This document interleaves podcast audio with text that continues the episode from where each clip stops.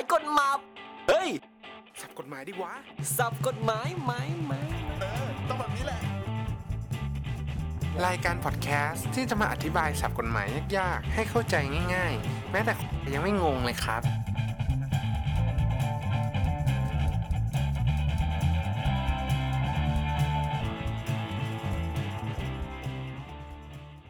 สวัสดีครับทุกท่านยินดีต้อนรับเข้าสู่รายการ สายกฎหมายสับกฎหมายวันนี้คือผม ภูมิภูมิพงษ์และคำศัพท์ในนี้คำว่ามันไม่ใช่คำศัพท์เป็นคำถามครับผมคำถามในนี้คือคำว่า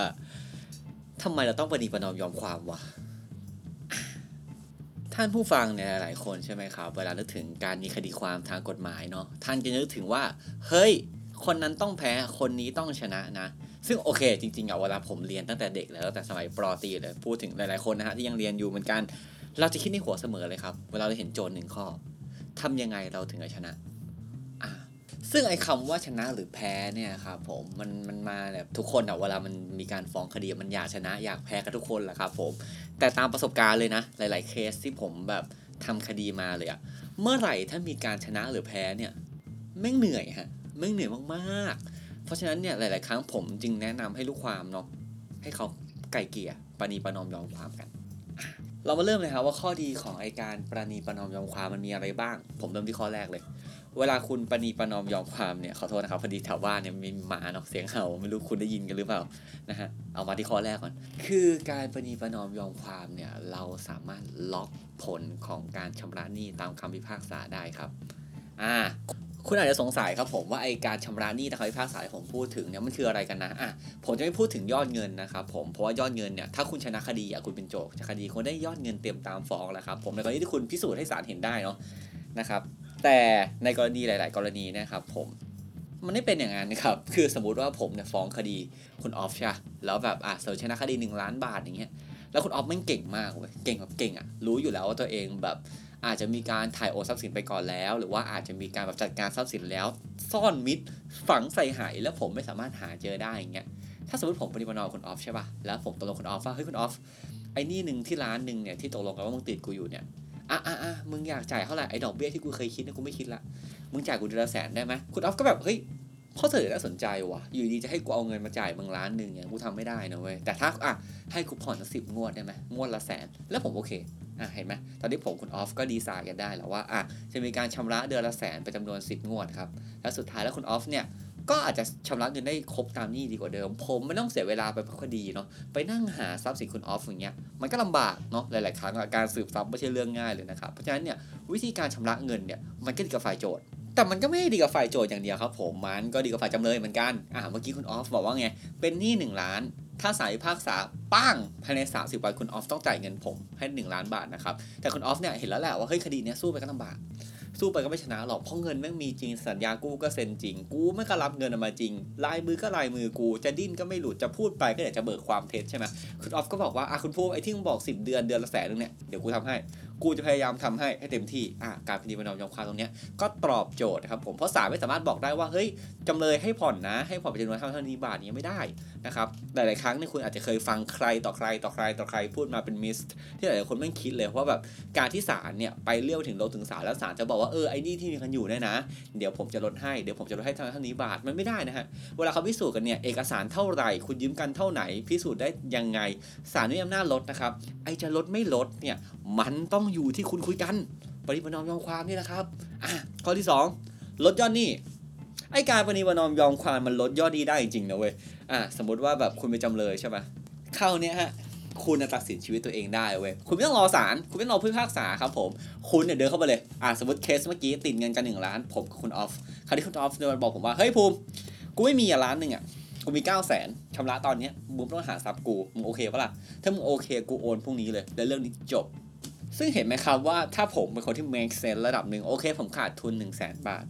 ขาดทุน 1 0 0 0 0แสนบาท แต่ผมไม่ต้องไปตามหาทรัพย์สินคุณออฟ ซึ่งผมอาจจะต้องจ่ายเงินให้ทนายไปค่าบังคับคดี หรือถ้าผมเก่ง ผมก็ต้องเสียเวลาไปอีกหลายวันใช่ไหมครับแสนหนึ่งเนี่ยอาจจะคุ้มค่ากว่าถ้าเงินนั้นสามารถมาจ่ายชำระทันที หรือบางครั้งเนี่ยถ้าคนนั้นเคี้ยวๆหน่อยบอกคุณออฟ โอเค เดี๋ยวทำยอมกูไม่ทำละเดี๋ยวกูทำพรุ่งนี้ขอเลื่อนขอสารเลื่อนไปสั้นๆ1วันไอ้วันรุ่งขึ้นให้คุณออฟเนี่ยเตรียมเช็คหรือเตรียมเงินสดไปที่ศาลเลย แล้วเดี๋ยวถือว่าเราชำระหนี้กันตรงนั้นเลย เรื่องนี้จบจบง่ายครับผม เห็นไหมครับว่ายอดหนี้เนี่ยจริงๆคุณร้อยสารพิพากษาหนี้มันไม่ลดหรอกฮะถ้าคุณไม่ได้พิสูจน์ได้จริงๆนะครับผมว่าไอ้เงินที่คุณยืมหรือเงินที่คุณเอาไปหรือหนี้ที่คุณเป็นอยู่ว่าจะหนี้อะไรเนี่ยคุณไม่ได้เป็นหนี้จริงๆนะครับแต่ถ้าเมื่อไหร่ที่คุณน่ะยืมจริง เป็นหนี้จริง ไม่ว่านี่จะเกิดจากอะไรอย่างเงี้ยฮะ คุณปฏิบัตินอมเถอะเผื่อยอดหนี้ลดได้ ถ้าคุณจ่ายเต็มยอดเขาอาจจะยอมตัดหนี้เสียก็ได้นะครับ ผมข้อที่ 3 จบไวจบไวการปฏิบัตินอมยอมความเนี่ยทำให้จบไวครับ ผมอ่าปฏิบัตินอมยอมความให้จบไวยังไงใช่ไหมเราต้องเริ่มก่อนว่าเวลาเรามีคดีกันเนี่ยครับผมเวลาเขาสู้กันเนี่ยเขาไม่ได้สู้จบแค่ศาลเดียวครับเขาไล่ไปเลยศาลชั้นต้นนะศาลอุทธรอุทธรณ์ครับอุทธรณ์ต้องใช้คำอุทธรณ์ศาลอุทธรณ์แล้วก็ศาลฎีกา นะครับผม คุณฟ้องไปศาลชั้นต้นอ่าเป็นนงเป็นหนี้เท่านั้นเท่านี้บาทถ้ายอดเงินเกินห้าหมื่นก็มีการอุทธรณ์ได้ ไปแล้วนะสองศาลเสียเวลาไปอีกเป็นปีนะฮะสองศาลศาลสองพิพากษามา แม่งจำเลย หรือโจทย์เนี่ยดึงกันอีกอะไม่ยอมให้คดีจบไม่ง่าย แพ้ไม่เป็นตอนเด็กไม่เล่นกีฬามีน้ำใจในกีฬานะครับก็เลยแบบสู้กับคดีต่อไปเรื่อยๆอะอย่างเงี้ยบางคดีเนี่ยตอนที่ผมทำอยู่ในมือเนี่ยห้าปีนะเว้ย ห้าปีนะเว้ยแบบผมเข้าบริษัทใหม่เนี่ยครั้งแรกเนี่ยคดีแรกที่รับตอนนี้ไม่ยังอยู่สารดีกาไม่จบเลย ไม่ใช่ว่าท่านทำงานช้านะครับ แต่คุณต้องเข้าใจก่อนว่า คดีคุณไม่ได้เป็นคดีเดียวในโลกที่แบบต้องการความเป็นธรรมอะเพราะฉะนั้นเนี่ยการที่คุณจะปฏิบัตินอมเนี่ยมันจบวันนั้นเลยครับ ถามว่ามันจบวันนั้นเลยยังไง มันจบวันนั้นเลยคือการประนีประนอมยอมความเนี่ยจะทำให้โจทย์หรือจำเลย อุทธรณ์นะครับ อุทธรณ์เนาะอุทธรณ์ในประเด็นของคดีไม่ได้ ก็คืออุทธรณ์ไม่ได้แหละว่าไอ้ยอดเงินนี้ฉันไม่ได้เป็นหนี้นะยอดเงินนั้นฉันไม่ได้เป็นหนี้เป็นนะอะไรนะ การอุทธรณ์ของการปฏิบัติยอมความได้เนี่ยนะฮะมันก็มีแต่เรื่องของการอ่าคุณโดนหลอกให้ทำหรืออะไรอย่างเงี้ยนะจากฟังตรงข้ามหรือจากฟังอะไรก็ว่าไปอะตรงนั้น มันเป็นเรื่องของวิธีการทำสัญญาปฏิบัติยอมความนะครับมันไม่ใช่เรื่องของประเด็นคดี เพราะฉะนั้นเนี่ยการที่คุณฟ้องศาลชั้นต้นวันนี้หนึ่งเดือนผ่านไปศาลนัดครั้งแรกคุณประนีประนอมยอมความเลย คดีจบเดือนเดียวนะฮะ เดือนเดียวเลยนะ แปลว่าคุณก็บังคับคดีกันได้ภายในเดือนนั้นเลยนะครับผมหลายท่านบอกว่าอ้าวคุณภูมิถ้าประนีประนอมยอมความกันไปแล้วในศาลเนี่ยศาลคำพิพากษาบอกว่าอะให้เป็นไปตามสัญญาประนีประนอมยอมความนะ อย่างเงี้ยถ้าไอ้จำเลยหรือคนไหนที่ต้องชำระหนี้เนี่ยบางครั้งในกรณีสัญญาประนอมยอมความเนาะมันเป็นการ give and take อะมันก็อาจจะให้และรับทั้งคู่ใช่ไหมครับ โจทย์ อาจจะเป็นลูกหนี้ของจำเลย ให้ต้องกระทำอย่างหนึ่งให้จำเลย โดยที่จำเลยต้องทำอย่างหนึ่งเป็นตอบแทนอย่างนี้ก็เป็นไปได้อะพอมันเป็นอย่างเงี้ยครับ การที่มีใครไม่ทำตามเนี่ยคำพิพากษานั้นบังคับใช้ได้เลย ไปขอศาลออกหมายบังคับคดีไปบังคับคดีได้เลย ไม่ต้องรอครับผมคดีจบทันที คุณไม่ต้องไปศาลไปถือศาอุทธรณ์ฎีกาอ่าไปบังคับคดีกัน แล้วบอกว่าอ่าที่บังคับคดีกันจะยึดบ้านฉันเนี่ยขอให้หยุดไว้ก่อนนะเพราะตอนนี้เรื่องอยู่ที่ศาลสูง เห็นไหมฮะจบไว จบไวมากครับผม ซึ่งการที่จบไวเนี่ยมันก็ดีต่อทุกคนใช่ไหมครับ และอีกอย่างหนึ่งครับผมข้อที่ 4 สัญญาประนีประนอมยอมความ เราอาจจะใช้หนี้เป็นอย่างอื่นก็ได้นะอ่าคุณอาจจะงงใช่ไหม เพราะว่าการแบบสมมติว่าผมยังไงดี เวลาเราประนีประนอมยอมความกันเนี่ย คุณไม่ต้องสนใจแบบคำฟ้องหรือคำขอไทยฟ้องหรือไอ้ที่เขาขอมาในฟ้องอะ ให้คุณทำอย่างนั้นอย่างเงี้ย ก็ได้นะ เพราะบางครั้งเนี่ยอายกตัวอย่างง่ายๆ สมมุติว่าขอเป็นคดีเป็น คุณออฟกับคุณนัทบ้างแล้วกัน คุณนัทเนี่ยครับผมขับรถครับขับรถไปด้วยความเร็วนะฮะหยิบเครื่องดื่มที่มีแอลกอฮอล์มากิน อาจจะมีอาการมึนเมาหรือไม่มึนเมาไม่รู้ชนคุณออฟปังล้อรถคุณออฟหลุด คุณออฟไม่เป็นหาเลยเลยนะครับผมได้สืบล้อแม็กซ์ที่แบบว่าแม่งเปลี่ยนมาสมมติราคาแบบหนึ่งแสนบาท ใช่ไหมครับ คุณออฟโมโหเลย มาถึงเลยแบบฟ้องศาลบอกศาล เนี่ย ผมมีล้อข้างละหนึ่งแสนสี่ล้อสี่แสนแม่งพังทุกล้อ ไอ้ฮาจำเลยเนี่ย ไอ้คุณแนทเนี่ยขับรถแม่งไม่ดูตาสีตาสาไม่ดูตามาตาเรืออ้าวใช้คำก็ผิดอีกอันนี้เห็นไหมโมโหไงก็ขับรถชนปึ้งเสร็จคราวนี้คุณออฟมาฟ้องคุณแนทสี่ล้อสี่แสนนะครับคราวนี้คุณแนทเดินไปที่ศาลบอกอ้าวเฮียเอาคุณออฟล้อพังเหรอเออคุณต้องให้ผมใช้สี่แสนใช่ไหมพอดีผมมีล้ออย่างเงี้ยที่เป็นล้อแม็กซ์ที่ใช้กับรถคุณออฟได้เหมือนกันอย่างเงี้ย มีสี่ล้อพอดีเลยเอาไปแม่คุณออฟเสือกโอเคครับอ่าก็ทำสัญญาปฏิบัตินอมแล้วก็ถอนฟ้องกันไปอะอาจจะเป็นการถอนฟ้องก็ได้นะปฏิบัตินอมยอมความ คือคุณได้รับชำระไปเรียบร้อย แต่ผมแนะนำนะครับผม ถ้าสมมุติว่าจะถอนฟ้องอย่างเงี้ยผมว่านะคุณทำปฏิบัตินอมแล้วก็แบบให้แบบเป็นการถอนไปสัญญาปฏิบัตินอมยอมความเลยง่ายกว่านะครับเพราะว่าบางครั้งเนี่ยคุณไปจำเลยอะโจทย์ถอนฟ้องอะแล้วแม่งถอนเฉยๆไม่พูดอะไรอะเฮ้ยมันกลับมาฟ้องใหม่นะเว้ยบางครั้งอะอืม เห็นไหมฮะ จากเงิน4ี่แสนกลายเป็นแม็กซ์ที่บ้านคุณแนทอะไรอย่างเงี้ยครับผมแต่การประนีประนอมยอมความที่ผมพูดถึงเนี่ยมันก็คือการประนีประนอมยอมความในศาลนะครับต้องมีการฟ้องคดีไปก่อน ซึ่งเวลาคุณจะประนีประนอมยอมความคุณไม่ต้องรอนะฮะสมมติคุณเป็นจำเลยอะคุณฟ้องคดีไปแล้วหรือคุณเป็นโจทย์เนี่ยคุณทนายโจทย์คุณฟ้องคดีไปแล้วคุณโทรคุยจำเลยจำเลยซะหน่อยเฮ้ยผมฟ้องคดีคุณนะอย่างนั้นอย่างนี้ คุณอาจขอให้ศาลเนี่ยนั่งพิจารณาเป็นการพิเศษ เป็นกรณีพิเศษนะฮะก็คือมาขึ้นศาลวันนี้พร้อมกันเลยทำสัญญาประนีประนอมยอมความกันละก็จบตอนนั้นเลยนะครับไม่ต้องรอถึงศาลนั้นวันแรกไม่ต้องก็นั่งกังวลนอนไม่หลับไปสามวันเจ็ดวันว่าเฮ้ยฉันต้องไปขึ้นศาลต้องทำยังไงว่าต้องก้าวเท้าซ้ายหรือเท้าขวาออกจากบ้านจิ้งจกจะทักหรือเปล่าธรณีประตูฉันจะเหยียบหรือเปล่าอย่างเงี้ยผมว่าไปประนอมยอมความก็ดีนะครับ เพราะว่าอ่ามันมีรุ่นพี่เนาะที่ผมเคารพมากคนหนึ่งเขาเคยบอกผมว่าภูมิการที่มึงชนะคดีเนี่ยไม่ว่าเป็นโจทย์หรือจำเลยเนี่ย มันมีคนแพ้มีคนชนะเสมอ แต่เมื่อไหร่ถ้ามีการประนีประนอมยอมความคือชนะทั้งคู่วินวินแล้วจับมือกันไปในทุกๆเรื่องครับผมซึ่งไอ้คำว่าชนะเนี่ยนะฮะในสัญญาประนีประนอมยอมความเราอาจจะต้องเปลี่ยน definition หน่อย ชนะไม่ได้แปลว่าอีกคนต้องป่นปี้อาจจะเป็นการยอมคนละนิดคนละหน่อย แล้วเราสามารถไปต่อกันได้ในคดีนั้นๆนะครับผมสามารถจบคดีนั้นได้ อะถ้าคุณถามผมวันนี้ว่าถ้าคดีมันประนีประนอมยอมความได้ควรไหม ควร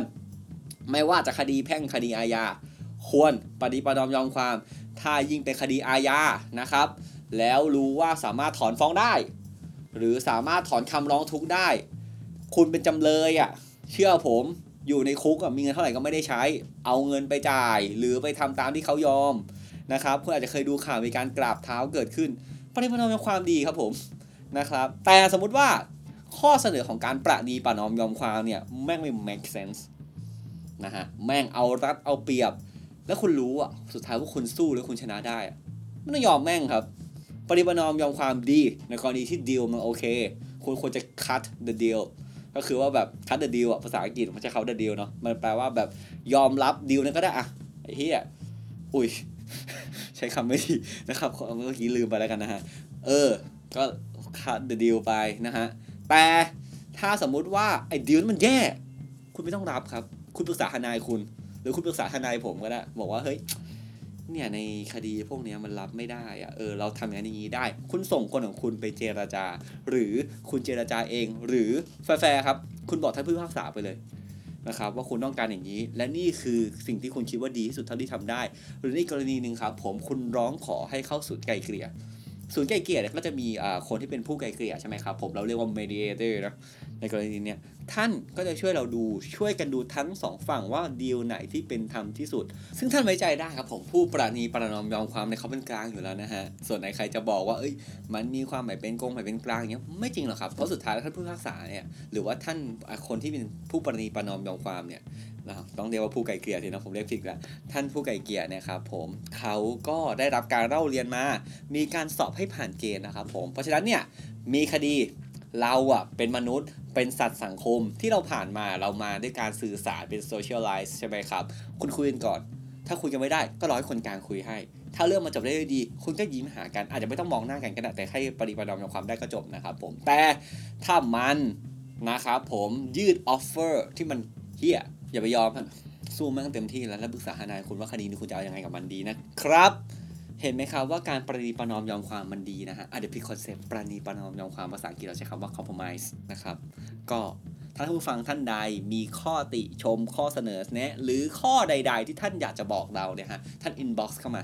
ท่านถามเข้ามา แต่บางเคสเนี่ยมันแบบค่อนข้างจะ personal อะเนาะท่านถามเรามายาว เราก็ต้องใช้เวลาคิดนิดนึงนะครับ ผมกว่าจะตอบได้นะครับ นะฮะ สำหรับวันนี้ผมภูมิพงศ์ลาไปก่อนแล้วนะครับ สวัสดีครับ